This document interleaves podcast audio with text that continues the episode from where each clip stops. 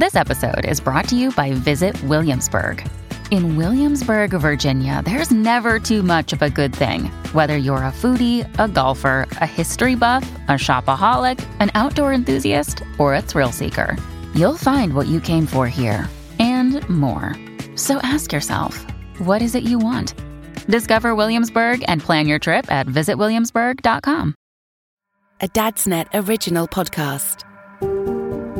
It's very difficult to, explain to a little child that uh, he should listen to his granny, that he should sleep uh, in his coat, and when he hears the louds of when bombs fall, uh, he uh, should run very quickly to the basement. On the 24th of February 2022, Russia launched a full scale invasion of Ukraine, starting the biggest land war Europe has seen since 1945. The skirmishes and battles for controls of the sovereign state will enter the history books. But what you won't read there are the stories of ordinary families, trying their best to deal with this new reality. My name's Jack from Dadsnet and in this series we want to uncover those stories by giving people the chance to tell them. People like Tetiana. Uh, so what happened? Um, me and my family uh, planned a vacation long ago. We haven't been in annual leave more than two years because of COVID pandemic. So uh, finally, we planned a vacation long, long ago together with my husband, and it was planned um, uh, for the 21st of February. Uh, so uh, we ha- we have also a son. He's five years old, and uh, we were going to vacation far away, and we decided not uh, to pick up a child, and left him in another city with a granny. Uh, so we arrived, and uh, each day I usually read news. And on 24th of February, I remember it was 7 a.m. I read the news, and uh, I couldn't believe that this could have happened really when we planned to leave, we knew that uh, the uh, relationships between the Russia and Ukraine are rather tentative, but we couldn't have imagined that Russia could go on a such aggressive step. Um, I understood that uh, there might be an escalation on Western Ukraine in Donbass, but never in Kiev, never. Moreover, Russians uh, uh, from the very childhood, we were taught that Russians and Belarusians, they are our brothers. My father is an ethical Russian and mother is a Ukrainian. I've got ro- lots of relatives in Russia and I could never believed in that. So in that moment, uh, you can imagine my heart stops because I was far away from my family. Uh, from my son. I couldn't do anything uh, the flying area in Ukraine was closed, so I couldn't reach him. Uh, I didn't know whether he he's in safe. Uh, he's a little child, and it's very difficult to, explain to a little child that uh, he should listen to his granny, that uh, he should uh, sleep uh, in his coat, and when he hears the louds of when bombs fall, he should run very quickly to the basement. It's very difficult to explain this to a five year old child when you're far away. Tetiana and her husband, obviously, was struggling with being so far away from their son. She recalls one particular night when she couldn't sleep through worry after reading some concerning reports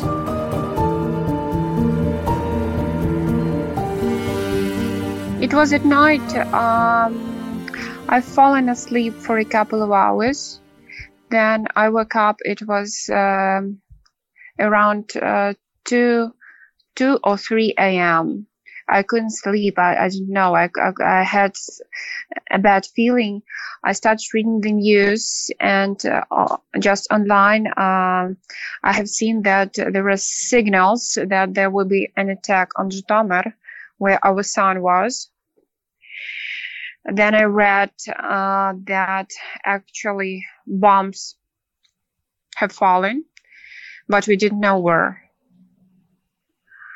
Uh, I, I even cannot describe this feeling.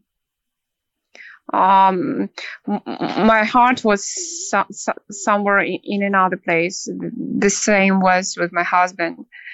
We were just waiting where this bomb has fallen. We were trying to get in touch with uh, our relatives, with our grandmother, with our son. They didn't pick up the phone.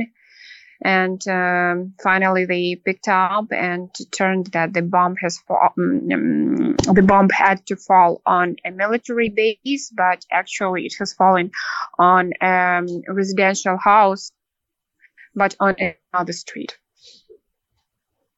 People died. I think you know it. I think all parents will understand me. Uh, we um, we are responsible for our children, and we as parents um, have a responsibility to protect them. Actually, we should always be with them, and when it happens, so uh, when you're far away and you understand that your child is in danger, but you cannot protect him and you can you know that uh, he's for example with relatives but you cannot control whether he's in safe or not. It's an awful feeling. Their priority now became reuniting their family and getting somewhere safe. Still hundreds of miles away Tetiana's family organized getting her son out of Kiev. So my son stayed with um, his granny near Kiev uh, for around one week, and uh, yesterday we managed to get him to another granny to Lviv on the border with Poland. So uh, now uh, he's more or less in safe, if we can say that Lviv is a safe place. It was very, very difficult uh, to find a flight to reach Ukraine right now, uh, but we managed to do that. We are coming back tomorrow. Uh, we are going to leave. Uh, luckily, our son is there, so we, we will stay there with him and uh, we will see what's next. Once they're together again, Tetiana and her family can start to look towards the future and to hope about what might realistically come next. I believe that uh, this conflict actually will be end will be ended. I'm not sure when it will happen. No one knows.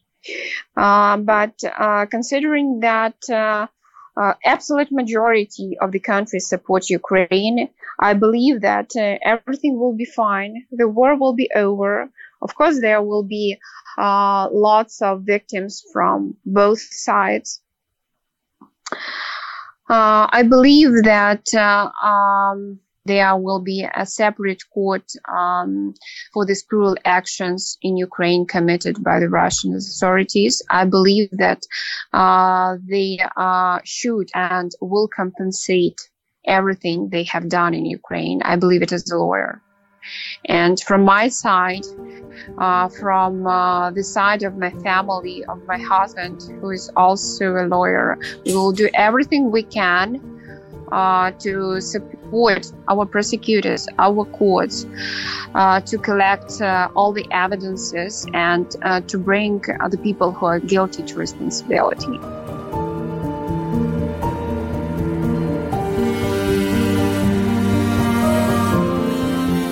Tetiana's story is just one of the millions in Ukraine, each one unique and each family different. If you would like to hear more, then please listen to the other episodes in this series. And if you would like to help the people of Ukraine but don't know how, please consider donating to the British Red Cross at redcross.org.uk, which will help reach and support people in urgent need.